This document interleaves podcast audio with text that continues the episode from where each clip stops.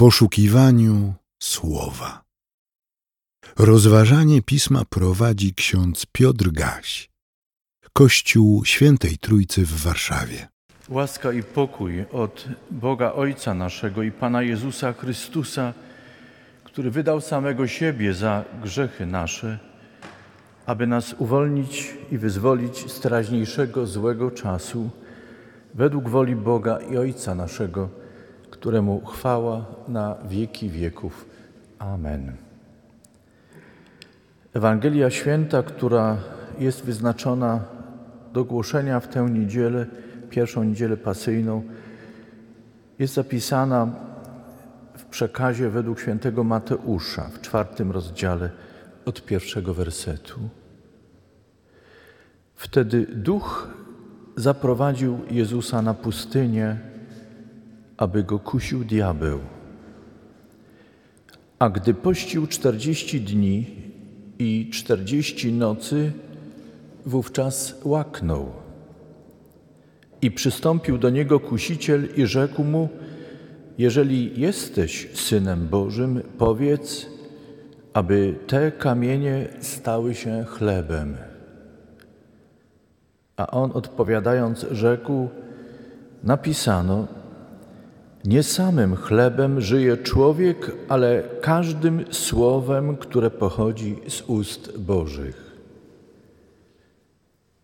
Wtedy wziął go diabeł do miasta świętego i postawił go na szczycie świątyni.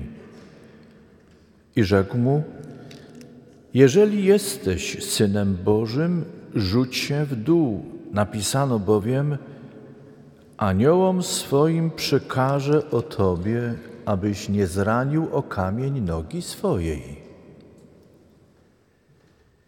Jezus mu rzekł: Napisane jest również: Nie będziesz kusił Pana, Boga swego.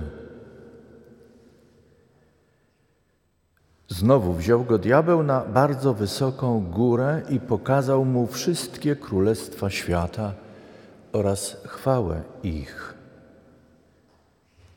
I rzekł mu: To wszystko dam ci, jeśli upadniesz i złożysz mi pokłon. Wtedy rzekł mu Jezus: Idź precz, szatanie, albowiem napisano: Panu Bogu swemu pokłon oddawać i tylko Jemu służyć będziesz.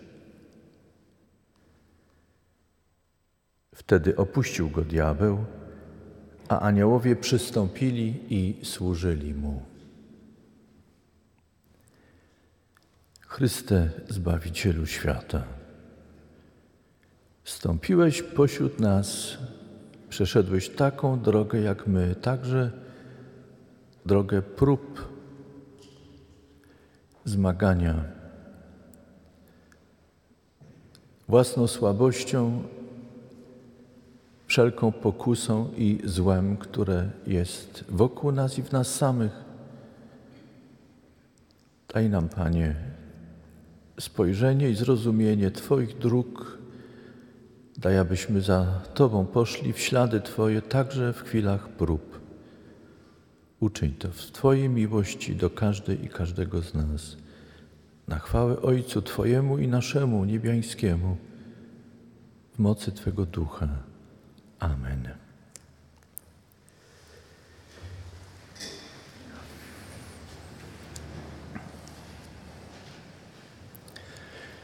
Drogi zboże, kuszenie Jezusa nie jest centralnym tematem Pisma Świętego jest jednym z ważnych tekstów, ale nie jest centralnym przekazem.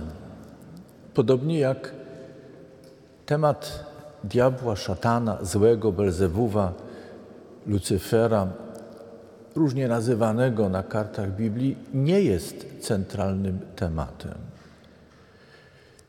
Kiedy więc sięgniemy do Biblii, i szukamy odpowiedzi na pytania dotyczące zła, nie znajdziemy pełnego, wyczerpującego wyjaśnienia. Biblia nie zajmuje się diabłem w pierwszej kolejności i nie jest poselstwem o złym. Biblia pokazuje nam Boga, Jego drogę i Boży świat. Jeśli więc czytamy w Biblii o diable, o szatanie, to zawsze jest on pokazany jako oszczerca, stąd nazywany jest diabłem, diabolos. Przeciwnik, pokazany jest jako przeciwnik, albo jako satanos, fałszywy, niedobry, oskarżyciel tych, którzy, którzy stają przed Bogiem. Zawsze zły jest pokazany jako ten, który w Bożym świecie staje przeciwko Bogu. Co ciekawe, nie znajdujemy dokładnego opisu, jak wygląda zły. W tekście z Księgi Rodzaju występuje tam pod postacią węża, ale nie jest powiedziane, że zły jest wężem. Wszystkie wizje złego jako ktoś odrażający, ale czasem wywołujący uśmiech, bo ma kopytko, rogi, jest nie do końca widzącym, dostrzegającym. To są wytwory ludzkiej wyobraźni, któremu zdają się przeczyć chociażby takie stwierdzenia, że ten, który stanął przeciwko Bogu, stał się oszczercą, diabłem, stał się oskarżającym przeciwnikiem Boga i człowieka, jest pokazany także jako pierwszy wśród aniołów, jako zbuntowany anioł, który był jednym z najpiękniejszych, jeśli nie najpiękniejszy. Wiem, że czasem korci nas, żeby wiedzieć więcej i odpowiedzieć sobie na więcej pytań dotyczących diabła, szatana. Jeszcze raz powtórzę, to nie jest centralny temat Pisma Świętego. Jedno jest pewne, to co diabelskie, przeciwne Bogu, to co oszczercze i złe, jest nie tylko wokół nas, ale w nas samych. Ciekawe, że o scenie kuszenia Chrystusa mówią trzej ewangeliści: Mateusz, Marek i Łukasz. Marek poświęca scenie kuszenia tylko dwa wersety. Mateusz 11 wersetów, Łukasz 13.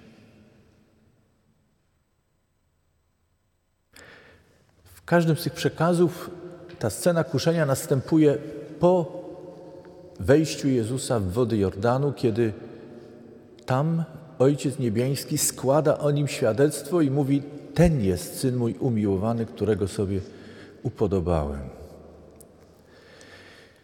Jest to po tym momencie, kiedy także ewangelista Jan świadczy, iż Jan Chrzciciel złożył o Jezusie świadectwo, iż On jest barankiem Bożym, który gładzi grzech świata. To znaczy podejmuje służbę ratowania człowieka, zbawienia człowieka. Dzisiaj słyszeliśmy tekst z listu do Hebrajczyków, gdzie Chrystus nazwany jest arcykapłanem, pośrednikiem, najwyższym sługą Boga, który wstawia się za nami. Jak świadczy ten list, jest to arcykapłan, najwyższy sługa Boży, który wstawia się za nami, znający ludzką sytuację i drogę, znający także pokusę, ale nigdy nie popełnił grzechu. To znaczy, nigdy nie stanął przeciwko Bogu z jakichś powodów. Siostry i bracia, to, co jest ważne również, co powinniśmy zapamiętać, zło w Piśmie Świętym pokazane jest nie tylko jako coś brzydkiego, odrażającego, ale także, a może przede wszystkim, jako coś, co zły przeciwnik Boga próbuje pokazać jako coś pięknego, atrakcyjnego, sprawczego, godnego pożądania, aby rozwiązywać problemy świata.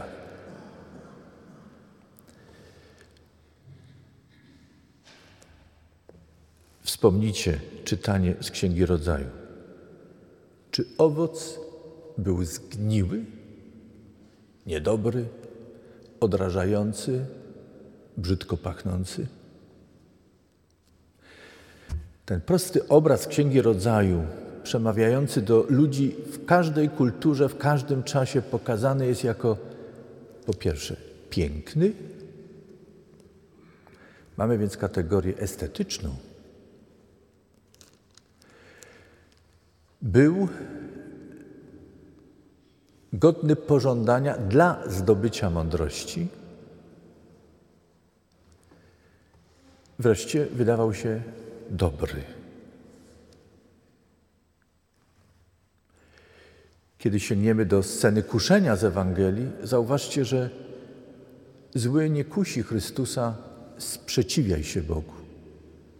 Bądź zły. Odrzuć wszystko to, co dobre i piękne. Kuszący, który pojawia się właściwie nie wiadomo skąd.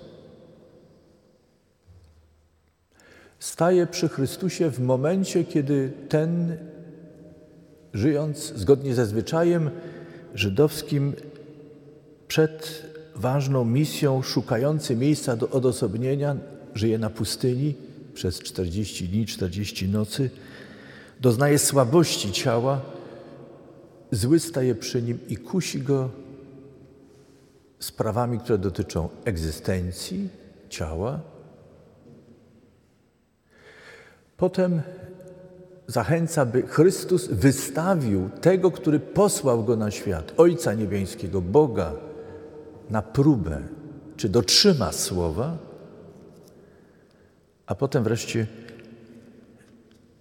zachęca Chrystusa, że On zły ustąpi, odda świat. Ale pokłoń mi się. Umiłowani w Panu, zły kusi słowem. Zauważyliście? Wydaje się, że jest teologiem. Uważajcie więc na teologów. Teolodzy też czasem mogą kusić i zwodzić. Nie żartuję. Uważajcie na tych, którzy ubierają się w szaty sprawiedliwości, światła, pobożności. Za tym może się kryć podstęp i siła uwodzenia.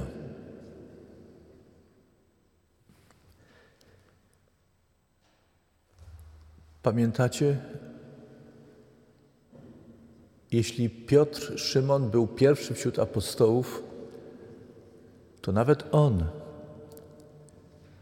popełnił błąd i usłyszał: Idź precz ode mnie, szatanie, bo myślisz nie o tym, co Boże, ale o tym, co ludzkie. Jakże łatwo, siostry i bracia, w tym świecie, po tej stronie życia, szukając piękna, dobra, poznania, szukając takiej pozycji, na której będziemy sprawczy, skuteczni, mając dobre zamiary, jakże łatwo pomylić czasem drogi i stanąć po drugiej stronie, przeciwko Bogu, przeciwko Jego Synowi, Chrystusowi i być nieposłusznym wobec Bożego Ducha, Świętego Ducha. Myślę, że powinniśmy na początku okresu pasyjnego zatrzymać się także nad refleksją związaną z miejscem, na którym Chrystus doznaje pokuszenia. Gdzie był Chrystus? Słuchacie jeszcze? Czy już śpicie?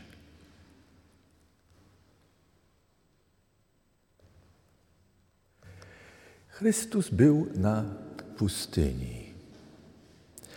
I ciekawe, że pustynia, ta fizyczna, jest także kategorią symboliczną. wyraża w różnych kulturach zresztą, także w judaizmie, często sprzeczne treści. Może oznaczać wolność, ale także ograniczenie, zniewolenie. Symbol, może być symbolem życia, ale także śmierci. Może być symbolem zbliżenia do Boga, takiego miejsca odosobnienia, na którym człowiek odczuwa bliskość Boga, ale może także symbolizować miejsce, na którym człowiek doznaje zderzenia z mocami złego. Czy to są sprzeczne, wykluczające się obrazy? Właściwie nie. Kiedy dobrze pomyślimy, zastanowimy się, w Piśmie Świętym tak właśnie pokazana jest pustynia. To miejsce, na którym człowiek doznaje z jednej strony osamotnienia, z drugiej w tym osamotnieniu może doznać także wyjątkowej bliskości Boga. To miejsce, które zagraża jego egzystencji, jego życiu. To miejsce, na którym poznaje własne słabości, ograniczenia, ale to także miejsce, na którym może odkryć na nowo, czym jest życie, wartość życia, w którym jest zdolny ocenić, co tak naprawdę jest ważne dla życia człowieka, o co warto zabiegać, po co warto sięgnąć. Siostry i bracia, miniona środa była środą, którą nazywamy Dniem Pokuty i Modlitwy, potocznie także środą popielcową. Dzisiaj mamy pierwszą niedzielę pasyjną w Kościele Luterańskim. Jesteśmy zachęcani do akcji między innymi 7 tygodni bez. Słyszeliście o tym? W 1983 roku dziennikarze i teolodzy w zachodniej Europie, zastanawiając się nad czasem pasyjnym i nad postem, stwierdzili, że ludzie syci, i zwłaszcza w kręgach Kościoła ewangelickiego, w których uciekamy od uczynkowości, w której człowiek szuka sposobu zadowolenia Boga, gdzieś po drodze zagubiliśmy także to, co nazywamy postem. Czasowym odłożeniem czegoś. I zwrócili uwagę na to, że właściwie potrzebujemy Potrzebujemy postu nie po to, by Boga zadowolić, ale potrzebujemy w tym okresie pasyjnym, kiedy idziemy za Chrystusem i usiłujemy zrozumieć Jego drogę cierpienia, śmierci, a potem zmartwychwstania i życia wiecznego w okresie wielkanocnym, potrzebujemy poznać samych siebie, przeżyć taką swoją, w cudzysłowie, pustynię. Najczęściej post kojarzymy z odłożeniem mięsa. Przepraszam, ale mnie to zawsze śmieszy. Chociaż być może nie powinno. Ale nie pości, szukając treści biblijnej, podstawy biblijnej dla postu, nie pości ten właściwie, kto tylko odkłada jedzenie mięsa. Niektórzy mówią, że post to jest dobry okres, żeby odłożyć używki. Siedem tygodni jakoś można wytrzymać, zdrowie podreperować, a potem odrobimy.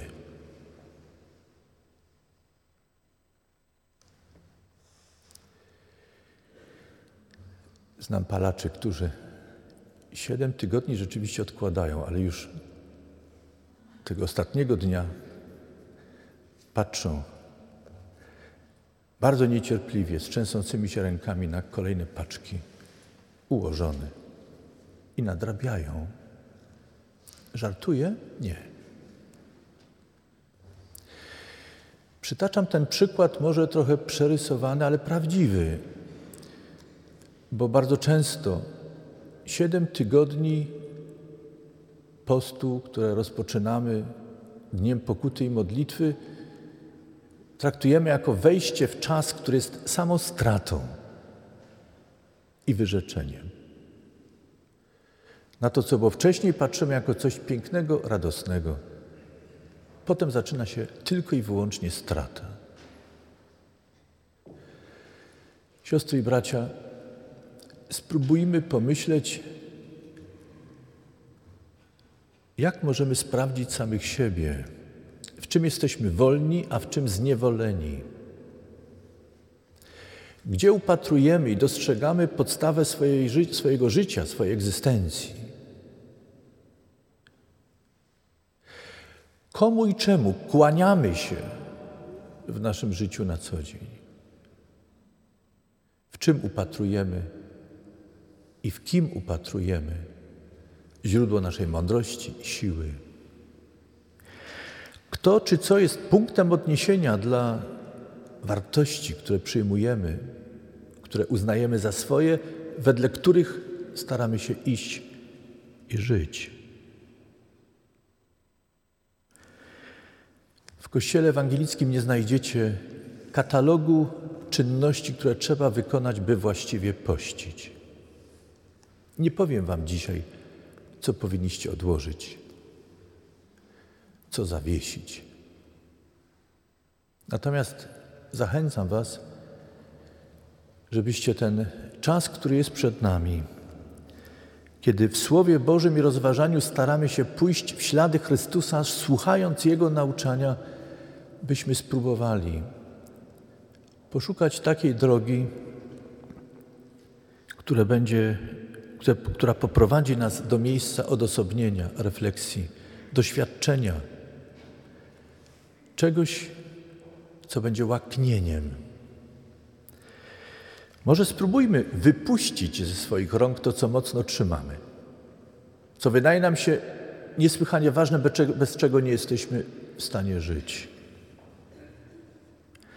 Podam tylko przykłady, co nie znaczy, że wyczerpię temat.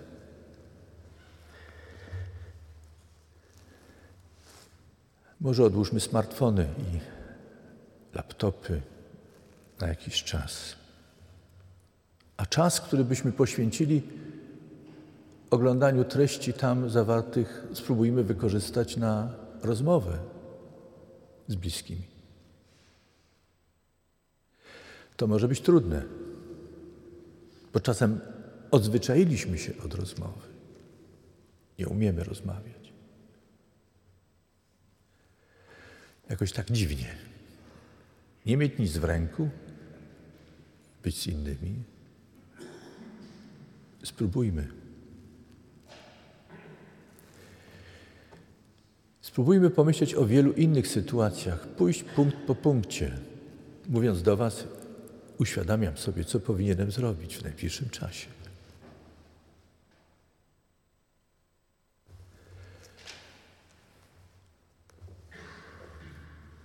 Nie samym chlebem żyje człowiek.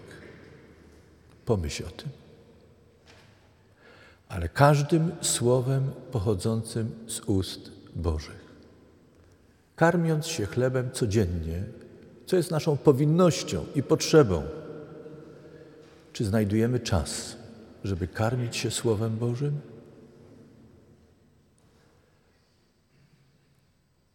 W chwilach trudnych i chwilach wyznań idziemy do Boga, bo Mu ufamy, czy idziemy do Boga, żeby Go postawić pod ścianą i powiedzieć: Jeśli teraz mi nie pomożesz, nie ma Ciebie. Nie istniejesz, bo mi nie pomożesz.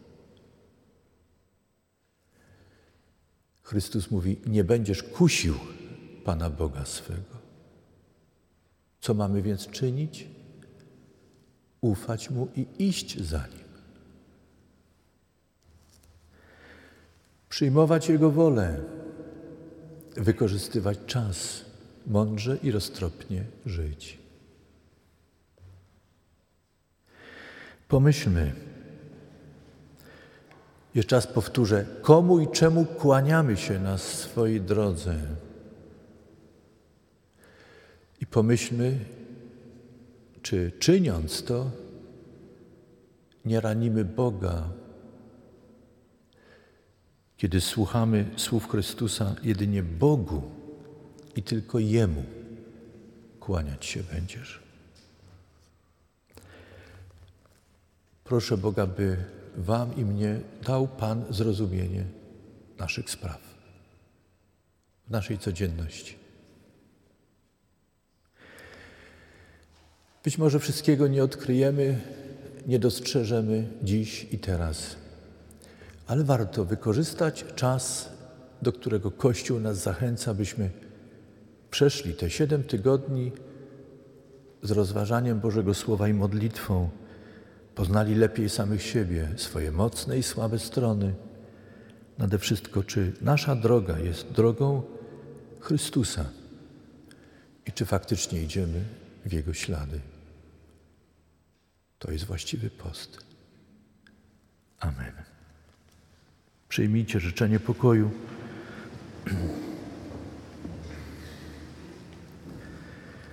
A pokój Boży, który przewyższa wszelki rozum, niechaj strzeże serc i myśli naszych w Chrystusie Jezusie, Panu naszym.